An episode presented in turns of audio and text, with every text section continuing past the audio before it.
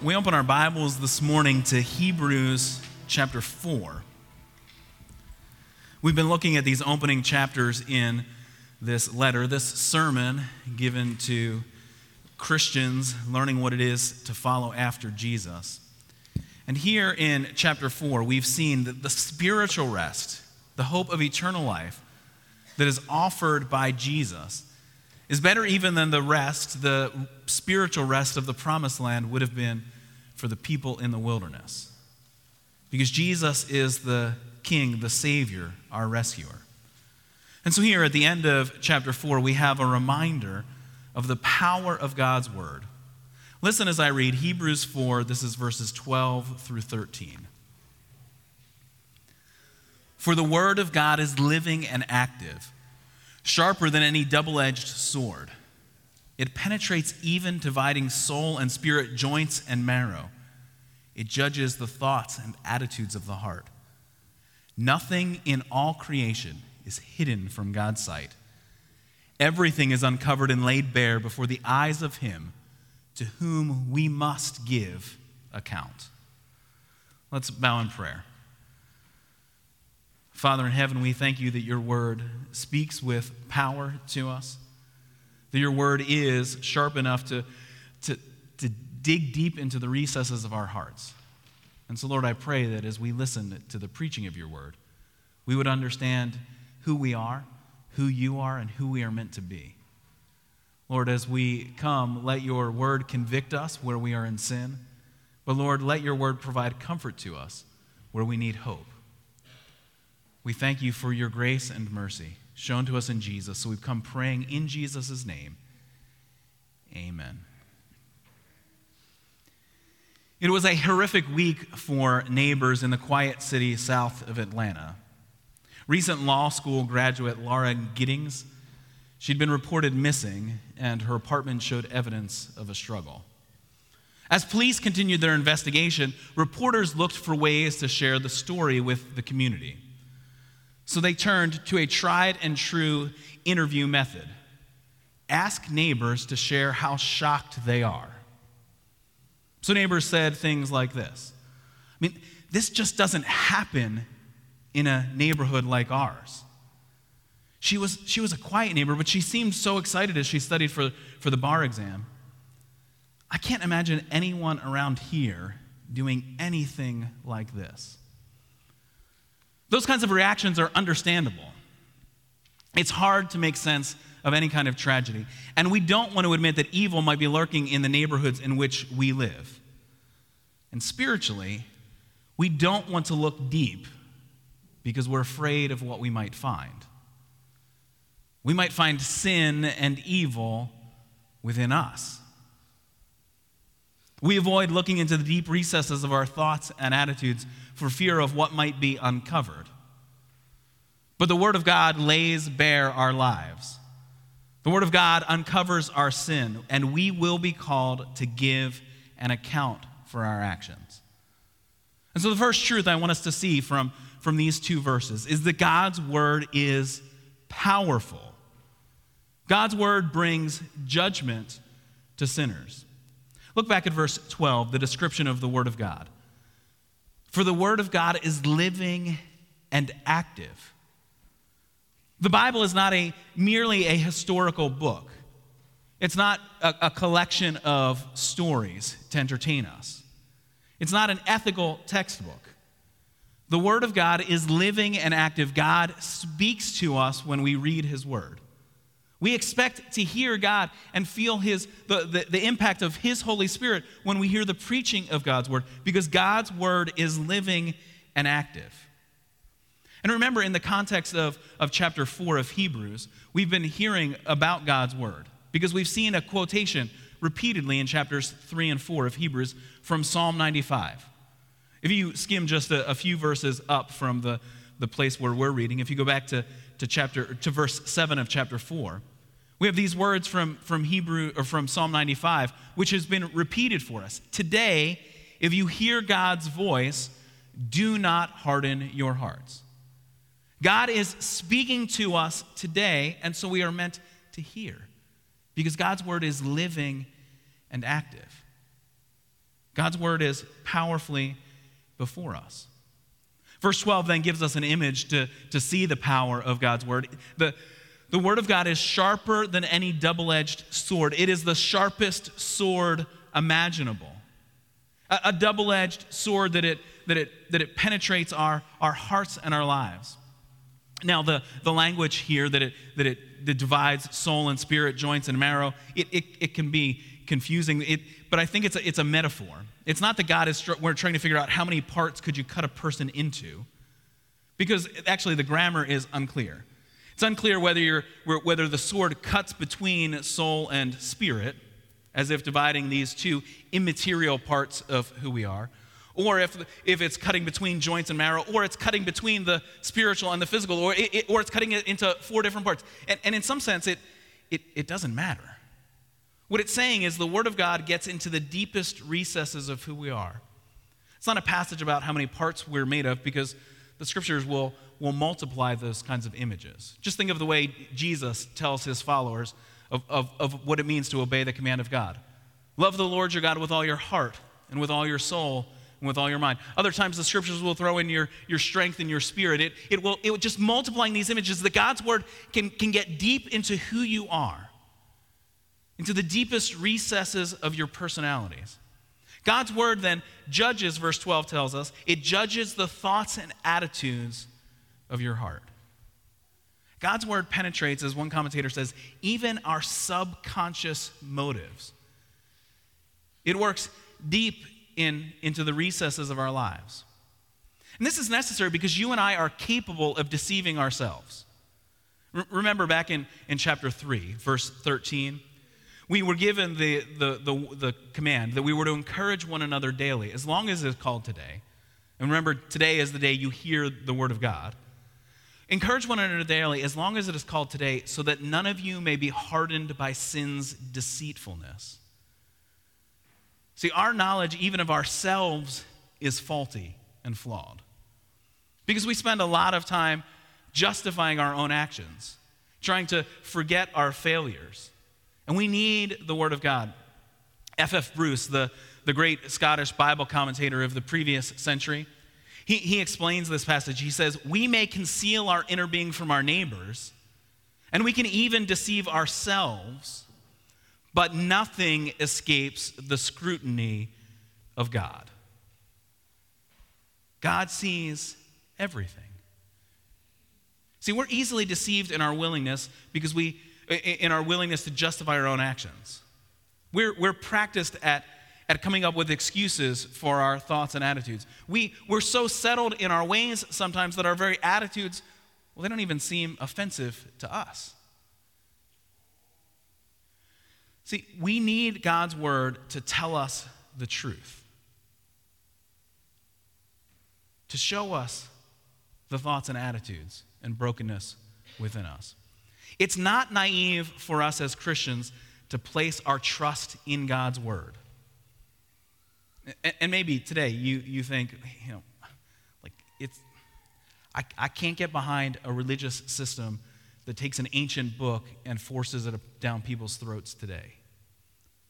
But it's not naive to put our trust in God's word because we are so easily deceived. We actually need someone to, to step and uh, step before us and show us who we are. Actually, it would be naive to assume that you on your own would be a reliable source of knowledge about ultimate issues.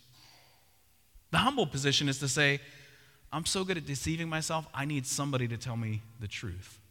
And that's what God does in His Word. He shows us who we are. He divides the soul and spirit, joints and marrow. He judges our thoughts and attitudes. Lauren Giddings' next door neighbor was a fellow law student graduate. He was interviewed outside their apartment complex just a few days after Lauren's murder. Stephen McDaniel was repeating the kinds of platitudes the reporter had heard all week. I can't believe this happened here. It's such a tragedy. She had so much potential. But then the interview takes a turn. The reporter mentions a new detail that has just been released by the police. They've found Lauren's body. And Stephen McDaniel's face goes white. He physically stumbles backwards. The reporter asks, uh, Are, are you all right? He goes and sits down on a, on a curb and just says, I, I, I, I'm, I'm so surprised. He, he still is trying to play it cool. He thinks he's outsmarted the police. He's a law school graduate after all. But now that they found the body, he knows he's been caught. And it was all captured on film by a reporter and will be used against him.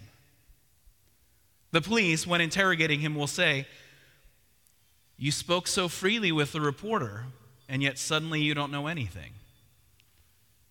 Stephen McDaniel would plead guilty to the murder of his neighbor, even as he tried to convince others that he was shocked by the crime. The moment when he stumbles back, realizing that, that he's caught, it's a terrible moment. The moment of realization when your worst behavior is laid bare.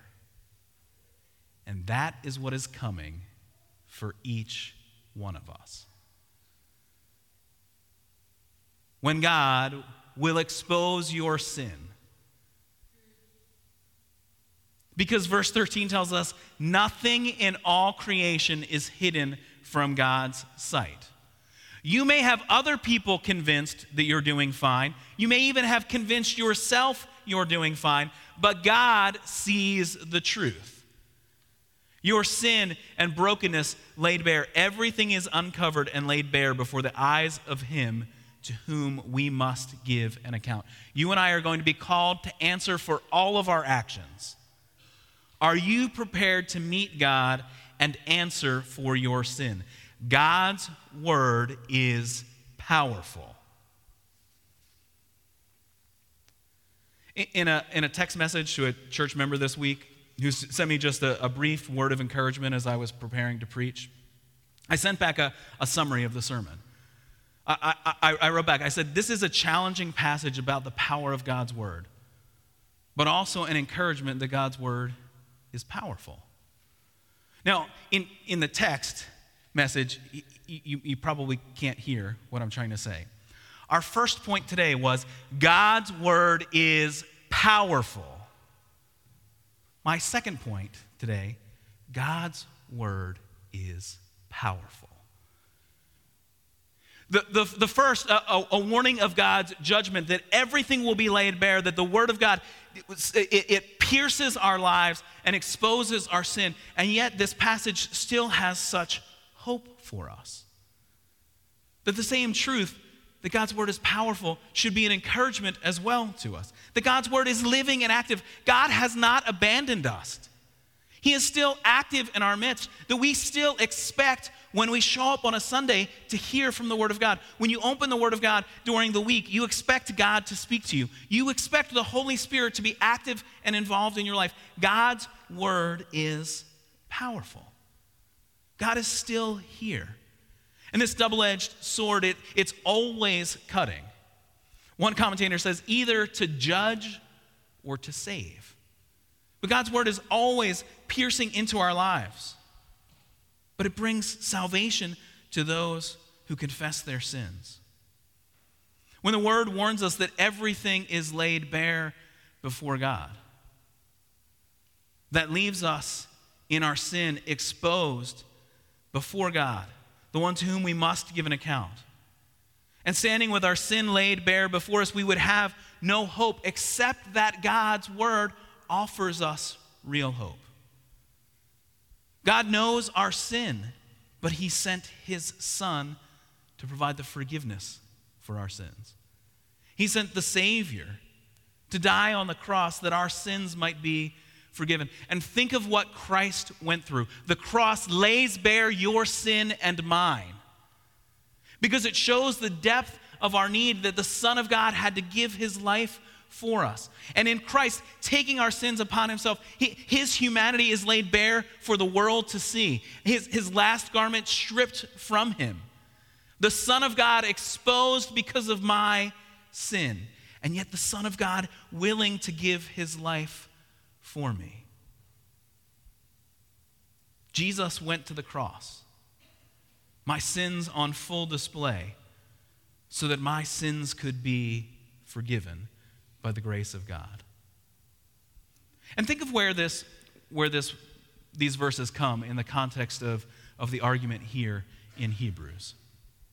This, these verses are part of the, the argument that began, and, and we saw this in, in the, the sermons of previous weeks. It began in verse 1 with this great promise. Therefore, since the promise of entering God's rest still stands, let us be careful that none of you be found to have fallen short. And so, while the Word of God is powerful in exposing our sin, it's also meant to give us hope. The very reason that Psalm 95 is repeated for us today, if you hear God's voice, do not harden your hearts. It's an invitation. That God's word is powerful enough to actually bring the real change that you need. When your sin laid bare, you can realize I am hopeless if I were to make an argument for myself. But I have hope because God gave his life. God sent Jesus to give his life for me. Now, we often hear these, these verses in isolation. They're, they're verses that we, we would memorize to, to, to teach us something about how God's word is meant to act in our lives. But it's, but it's here in the context of chapter 4. And so look at, look at the verse that comes right before it. Verse 11 is a warning. Let us therefore make every effort to enter God's rest, so that no one will fall by following their example of disobedience. It comes as a word of warning for the Word of God is living and active. It's a warning that God's, God is going to expose our sins, but, it, but it's also the transition to verses 14, 15, and 16, and we'll spend more time on this next week. That because God's Word is living and active, because God will call us to give an account, therefore, since we have a great high priest, verse 14 tells us, who has gone through the heavens, Jesus, the Son of God, let us hold firmly to the faith we profess. See, the Word of God is, is the transition we need from that place of judgment that your sins have been laid bare to that, that, that word of promise that the Son of God has come. The word which exposes our sin is the word which announces our salvation and gives us hope. Have you ever been to the Philadelphia Museum of Art? That's a question we ask during Faith Explored our Wednesday night series where we, where we walk through the big questions of life. And we ask the question because it's, uh, the, the Philadelphia Museum of Art is one of the largest museums in the country. There are more than 240,000 uh, pieces of art on display in over 200 galleries that cover more than 1 million square feet of gallery space. And the, and the challenge we lay before people in, in Faith Explored is to imagine a museum of that size dedicated to you. Every gallery filled with something from your life. Now, actually, when, when the museum opened almost 100 years ago, it was so big that it took them decades to actually fill the, the galleries. And so you can almost imagine as you live your life, the galleries being filled up. And uh, now I imagine there would be parts of this museum you'd be delighted for people to see to come in and see your great achievements, your successes, the, the way that you've invested yourself in serving others. But of course, if it's a museum that, that shows everything about you, every thought, word, and deed, it exposes your motives, then of course, I would think most of the museum you would want to keep off limits. I don't want anyone to go there. I don't even want to ever walk in that room again. Because if if our lives were laid bare for others to see, we would be ashamed of our sin. But when we confess our sins, we can find forgiveness. The Word of God lays your life bare, but the Word of God offers you salvation. When you put your trust in Jesus, when you admit your brokenness and say, I cannot save, save myself, I, what, what account can I give of my life? Nothing from my life can justify what has happened. And so I throw myself upon your mercy, God. I put my trust in your Son. I take hold of the forgiveness that He gives. Because God empties the galleries of our sin, God scrubs clean our dirty hearts.